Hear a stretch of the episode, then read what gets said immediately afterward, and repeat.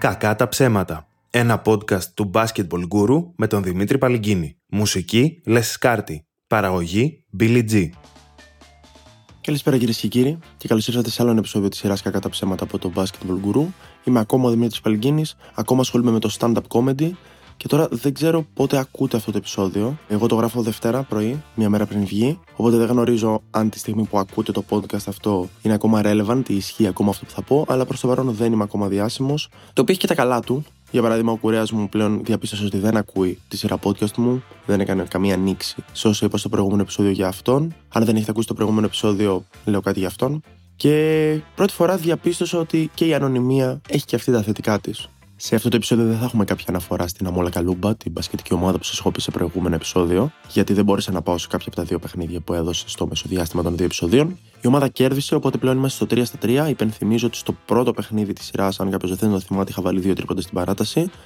Ε, είχαμε κερδίσει την παράταση, είχαμε δείξει full χαρακτήρα, είχαμε κάνει ανατροπή, είχα βάλει δύο τρίποντα στην παράταση. Δύο τρίποντα στην παράταση. Είχα βάλει δύο τρίποντα στην παράταση. Billy G το είπα πολλές φορές ώστε να μπορέσεις να κρατήσεις την καλύτερη εκδοχή από όσες φορές το είπα. Εντάξει, να το υπενθυμίσουμε. Και θα βάλουμε και ένα link από κάτω στο προηγούμενο επεισόδιο και στον αγώνα ώστε να δουν όλοι τι έκανα. Τέλος πάντων, δεν θέλω να μιλάω για μένα. Η ομάδα κέρδισε και χωρίς εμένα κάναμε το 2 στα 2. Οπότε πλέον έχουμε φτάσει στις 3 νίκες στο πρωτάθλημα. Δεν έχουμε ακολουθήσει ακόμα το μοτίβο που σας είχα πει στα προηγούμενα επεισόδια. Ότι στην αρχή χάνουμε 40 πόντους και όλα αυτά. Με αρέσει που κάνω αναφορές σε προηγούμενα επεισόδια γιατί θεωρώ δεδομένο ότι όχι απλά τα έχετε ακούσει, τα θυμάστε και απ' έξω. Αλλά μου αρέσει αυτός σαν τακτική γιατί σας βάζει και λίγο στο τρυπάκι ότι ρε, δεν ήταν κακό επεισόδιο podcast. Μάλλον απλά δεν το καταλάβαμε γιατί είχε πολλές αναφορές στα προηγούμενα. Έχουμε χάσει το σάγκα. Οπότε, άμα πω κάτι και βαριέστε ή δεν φαίνεται ενδιαφέρον, δεν έχετε πιάσει τις αναφορές, παιδιά. Τέλος πάντων, η ομάδα κέρδισε. Στο τρίτο, μάλιστα, παιχνίδι ήρθε να βοηθήσει την ομάδα ένας φίλος μου, ο οποίος δεν είχε ξαναπέξει, δεν ήξερε καν τα παιδιά και ήρθε από τον άλυμο στο ήλιον για να παίξει μπάσκετ. Τώρα το θέμα ποιο είναι. Όσο πεζόταν το παιχνίδι, εγώ δεν μπορούσα να πάω, όπως σας είπα, και είχα full άγχος για το πώς θα περάσει ο φίλος μου, γιατί έχω φέρει ένα παιδί από τον άλυμο στο ήλιον και είναι μαλακία να μην περάσει καλά. Και από την άλλη πλευρά έχω φέρει και ένα νέο παίχτη στην ομάδα. Οπότε θέλω να δω αν θα ανταπεξέλθει. Και νιώθω πως όταν οργανώνει ένα πάρτι και θες όλοι να περάσουν καλά και σε φάση, Ω, Κώστας δεν μιλάει σε κανέναν. Α, η Βασιλική δεν περνάει καλά, δεν κάνει, δεν ράνει. Και είσαι αυτό το άγχος συνέχεια να πας να τρέξεις, να τους βρεις όλους. Από την άλλη δεν μπορούσα να κάνω και τίποτα. Οπότε απλά καθόμουν. Ε, Ευτυχώς μου στείλε ένα μήνυμα ο Μίλτος, μου λέει: Μπρο, μια χαρά τους βρήκα όλους. Διπλό θα παίξουμε τελικά. Και εκεί λέω: Εντάξει, είναι κοινωνικό παιδί, θα τη βρει την άκρη του, δεν τον φοβάμαι. Τέλος πάντων, τέλος καλό, όλα καλά. Η ομάδα κέρδισε, έκανε το 3 στα 3. Είχα βάλει δύο τρίποντες στην παράταση στο πρώτο παιχνίδι και η ζωή συνεχίζεται. Και όπως είπα, έχασα το τρίτο παιχνίδι επειδή είχα μάθημα αγγλικών εκείνη την ώρα. Και όσο περίεργο ακούγεται να λέει ένας 25χρονο ότι Α, είχα μάθημα αγγλικών, ε, άλλο τόσο περίεργο είναι και το μάθημα. Γιατί εγώ δίνω για IELTS, είναι μια πιστοποίηση, ένα πτυχίο που ζητάνε πανεπιστήμια και δουλειά στο εξωτερικό, και είμαι σε μια τάξη όπου οι περισσότεροι είμαστε σε αντίστοιχη ηλικία, είμαστε 24, 25, 27 τώρα κάπου εκεί. Και όλοι προετοιμαζόμαστε για κάτι αντίστοιχο, έχουμε πάρει κάποιο πτυχίο, έχουμε ψηλοδουλέψει και είναι πάρα πολύ γελίο όταν το βλέπεις να βλέπεις 25χρονου να προσπαθούν να μιλήσουν και να είναι σαν να είναι στα πρώτα στάδια του εγκεφαλικού. Γιατί όταν είσαι μικρός δεν το καταλαβαίνεις. Τώρα βλέπεις μεγάλους ανθρώπους, τώρα είναι ο άλλος 25 χρόνων, ολόκληρος άνθρωπος, βγαίνει έξω, δουλεύει, πάει στη γενική του δουλειά και είναι το απόγευμα και υδρώνει να πει Ε, το αγαπημένο μου χρώμα.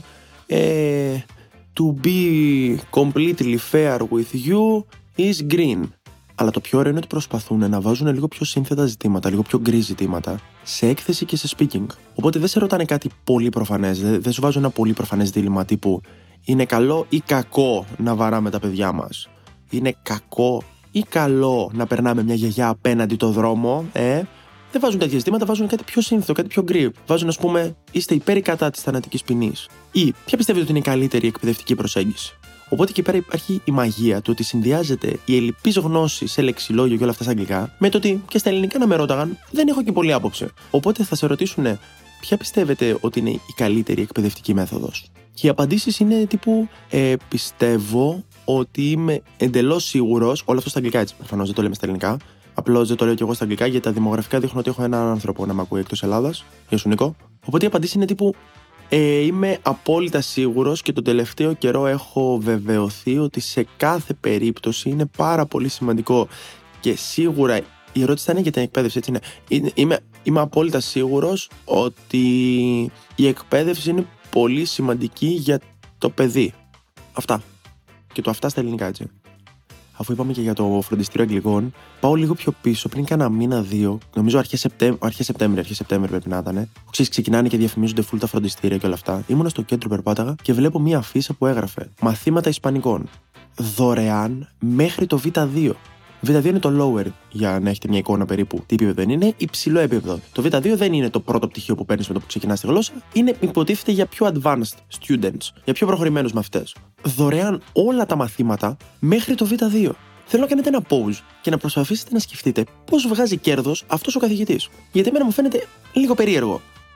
Ωραία, τώρα δεν ξέρω αν κάνατε pause ή κλέψατε, αλλά θα σας πω εγώ τι πιστεύω ότι μπορεί να συμβαίνει. Ποιες είναι οι μοναδικές περιπτώσεις ότι αυτός ο τύπος βγάζει κάποιο οποιοδήποτε ένα κέρδος από το να κάνει τζάμπα όλα τα μαθήματα μέχρι το Β2.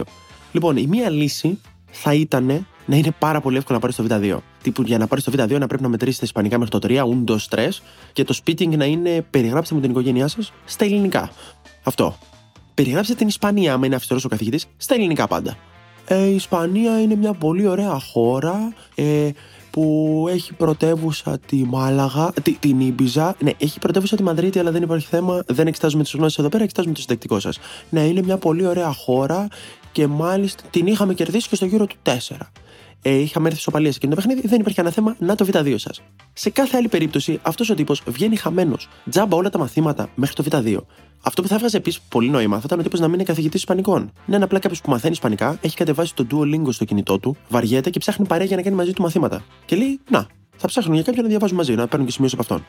Εγώ πραγματικά, αν είχα περισσότερο ελεύθερο χρόνο, που έχω ήδη πολύ, αλλά θέλω πολύ ελεύθερο χρόνο για αυτό το project, παιδιά απλά θα πήγαινα, θα έπαιρνα αυτό το μάθημα και θα αρνόμουν να περάσω το Β2. Θα έκανα μαθήματα χρόνια με τον τύπο. Χρόνια. Και κάθε φορά πήγαινα στην εξέταση θα τα έκανα σκατά όλα. Και αν πήγαινα να μου πει κάτι, θα του λέγα Ε, πε, πε, πε, πε, έχω εδώ πέρα screenshot. Screenshot εδώ πέρα από την Πανεπιστήμιο Ισραήλ Αφίσα μέχρι το Β2 όλα τα μαθήματα δωρεάν. Ψάχνω, σκέφτομαι να βρω τρόπους που αυτό συμφέρει αυτόν τον τύπο.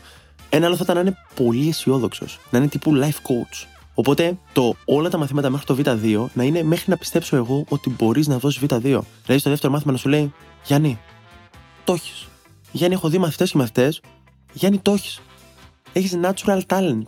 Γιάννη, το έχεις. Πας, αύριο, δίνεις. Δίνεις αύριο μάθημα Β2. Τέλος. Το όχι, ε, τι, έχω δει μαθητές και μαθητές, εγώ δεν ξέρω. Μιλάς, θα έχεις την προφορά ήδη. Καταρχάς κάνεις το θήτα. Χρησιμοποιείς το θήτα πολύ ωραία στα ελληνικά. Φαίνεται, είναι πολύ σημαντικό αυτό. Έχεις μαδριλένικη προφορά. Αποστόλη, πρέπει να πιστέψεις στον εαυτό σου. Πρέπει να πιστέψεις στον εαυτό σου. Αν δεν πιστέψεις εσύ στον εαυτό σου, δεν θα το κάνει κανένας άλλος. Δεν θα έρθει κανείς άλλος να δώσει για σένα. Εγώ μπορώ να δώσω για σένα, άμα δώσεις 50 ευρώ. Αλλά δεν, δεν, είναι αυτό, δεν είναι αυτό το νόημα. Και αυτή αφήσαμε και να σκεφτώ και κάτι άλλο, γιατί όλοι σίγουρα θέλουμε να βρούμε καλές προσφορές. Ωραία. Όλοι, κανείς δεν θέλει να πληρώνει πιο ακριβά. Όλοι θέλουμε να βρούμε μια καλή προσφορά, όλοι γουστάρουμε να βρούμε μια καλή προσφορά. Αλλά ποια είναι αυτή η γραμμή που χωρίζει την καλή προσφορά με το αυτό πιθανό συναπάτη; Ενώ 20% έκπτωσης οπτικά είναι μια πολύ καλή ευκαιρία. 20 ευρώ Ray-Ban στην Πατησίων είναι απάτη. Θα τυφλωθείς. Ποια είναι λοιπόν αυτή η λεπτή γραμμή που πάει από το OK, εδώ τους κλέβω, στο OK, εδώ με κλέβουνε. Εμένα νομίζω ότι είναι όταν η προσφορά μοιάζει περισσότερο με φιλανθρωπία. Δηλαδή, σε πλησιάζει κάποιος, όπως είπα πριν, και σου δίνει Ray-Ban με 20 ευρώ. Ή λυπήθηκε πάρα πολύ τα γυαλιά ηλίου που φοράω, ή είναι απάτη. Σε πλησιάζει κάποιος που σου λέει iPhone 28 με 35 ευρώ. Και εσύ το παίρνεις. Τι ακριβώς σκέφτεσαι εκείνη την ώρα; Ποιος ο λόγος που ένας άγνωστος επέλεξε εσένα να σου δώσει με 35 ευρώ κάτι που κανονικά κάνει 1800 ευρώ; Το αγόρασε, είδε ότι τελικά προτιμάει τα Android και στο δίνει. Είμαι σοβαρή. Τέλος πάντων, θα ηρεμήσουμε λίγο εδώ πέρα. Θα ρίξουμε ρυθμούς, θα ρίξουμε tempo, θα κάνουμε το κλασικό, θα ρίξουμε λίγο ένταση όσο πέφτει το επεισόδιο, ώστε να μην δημιουργήσουμε υψηλές προσδοκίες για το επόμενο. Οδηγάω εντωμεταξύ ρε γαμότο. Έχω αλλάξει λίγο τις ώρες που κινούμε στην πόλη. Οδηγάω κυρίως μεσημέρια και απογεύματα. Και πέφτω συνέχεια πάνω σε σχολές οδήγησης. Εντάξει, παιδιά, τι μάστιγα είναι αυτή.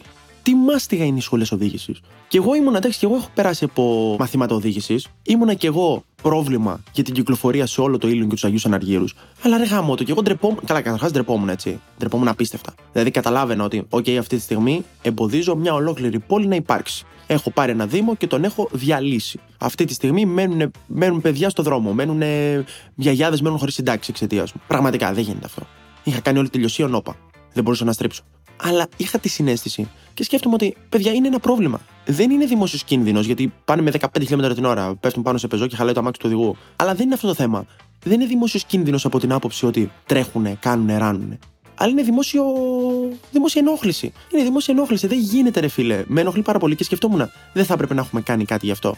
Δεν έχω καμία λύση να προτείνω. Ε, απλά γκρινιάζω αυτή τη στιγμή. Απλά και κυριολεκτικά έχω περάσει τόσες ώρες τελευταίες μόνο δύο εβδομάδες πίσω από μια σχολή οδήγησης η οποία πήγαινε με 8 χιλιόμετρα την ώρα. Κατέβηκα να σπρώξω για να πάει πιο γρήγορα. Απλά δεν έχω να προτείνω κάποια λύση, παιδιά. Αν έχετε κάποια λύση να προτείνετε, στείλτε μου μήνυμα Δημήτρης Παλγκίνη στο Instagram. Και αυτό. Βασικά απλά ψάχνω followers βέβαια και να μου πείτε τη λύση και να είναι σωστή. Δεν μπορώ να κάνω κάτι. Δεν μπορώ να την προωθήσω κάπως. Μπορείτε να αναφέρω στο podcast. Αλλά ναι, εντάξει, δεν νομίζω ότι θα μας πάει πολύ μακριά αυτό. Αν και γκρινιάζω, γκρινιάζω στο podcast ότι δεν με αναγνωρίζει κανείς, να δώσω βέβαια ότι το Σάββατο ήταν από αυτές τις πολύ, πολύ, πολύ σπάνιες περιπτώσεις που κάποιος με αναγνώρισε στο δρόμο. Είναι μία ώρα το βράδυ, προχωράω, είμαι στο κέντρο, περπατάω και είμαι στο πεζοδρόμιο και περπατάνε δύο τύποι αντίθετη κατεύθυνση από μένα στη μέση του δρόμου. Οπότε ένας σε κάποια φάση με βλέπει, με λοκάρει και έρχεται κατά πάνω μου. Που προφανώς φοβάμαι, η πρώτη μου αντίδραση είναι να τρέξω, αλλά μετά λέω Δημήτρη, βγάλει λίγο τσαμπουκά, βγάλει λίγο αυτοσεβασμό. Άμα τρέξει, θα σε προλάβει, θα φά ξύλο και θα έχεις ξεφτυλιστεί κιόλας. Κάτσε εδώ πέρα να τις φά. Και με πλησιάζει και μου κάνει Δημήτρη Παλιγκίνη, ε; Του λέω ναι. Μου λέει σε χάβεις στην πάτρα. Σταντά, πολύ ωραίος, καλά τα έλεγες και φεύγει. Αυτό. Και ένιωσα λίγο χαρά που δεν με φέρμαρε. Και ωραίο, ήταν ωραίο συνέστημα, μπορώ να πω. Ωστόσο, ναι, από το stand-up με ξέρει, παιδιά, μην καθυσυχαστείτε. Ακόμα περιμένω από κάποιους από εσάς να με προωθήσουν. Δεν ξεχνιέμαι, ξέρω ποιοι είστε. Απλά έχουμε και άλλες δουλειές μπα, ασχολούμαστε μαζί σας. Έλα, ρε, ναι. ρε, δύο τρίποντες σου λέω στην παράταση. Δύο. Τι πάταγα γραμμή, μωρέ μαλάκα. Πού τα ξέρω στο podcast; Ναι, πάταγα γραμμή, ε, εντάξει. Δύο τρίποντε μαλάκα. Στην παράταση, θέλω να ξεφύγω. Γράφει podcast. Και για να κλείσουμε το σημερινό επεισόδιο, σκεφτόμουν ότι παρακολουθώ πολιτικές εξελίξεις και ειδήσεις σαν άνθρωπος. Δηλαδή, βλέπω βιντεάκια στο Luben, διαβάζω κανένα άρθρο στο Gazzetta, διαβάζω πολύ προσεκτικά τα σχόλια στο Gazzetta, έχουν πάντα πολύ μεγάλο ενδιαφέρον και στο Σπορ 24 παντού. Και μετά, εντάξει, στο Twitter κάνα δημοφιλές tweet. Δηλαδή, ασχολούμαι με τις πολιτικές εξελίξεις, αλλά έχουμε και δουλειά, ρε παιδί μου, και τέτοιο. Αυτή είναι η φάση μου. Αυτό που έχω παρατηρήσει, και δεν ξέρω τώρα, θέλω να το πω με όποιος πιο γκρι και εισαποστάκικο τρόπο γίνεται. Υπάρχει κόσμος ο οποίος ζει από το ότι γίνεται viral επειδή λέει χαζομάρες. Okay. Το λέω με όσο πιο εισαποστάκικο τρόπο μπορώ, αλλά υπάρχει κόσμος που γίνεται viral με το σοκ οι νέε δηλώσεις της ή του. Α, σοκ, σοκ, σοκ. Και ναι, θα πάρεις μετά, ε, μεταξύ μας δεν είναι και σοκ, έτσι. Δηλαδή, αυτή είναι η δουλειά του. Αυτό επαγγέλλεται. Δεν θα το δει ποτέ αυτός σε άλλα επαγγέλματα. Δεν θα πεις ποτέ σοκ. Κάθε μέρα εκεί, τρεις ώρα το πρωί ο φούρναρης. Απίστευτο. Δηλαδή, τι θα γίνει. Μια μέρα να μην πάει. Θα γκρεμιστεί κανένας. Ναι, όχι, εντάξει. Όχι, sorry, ξέφυγα.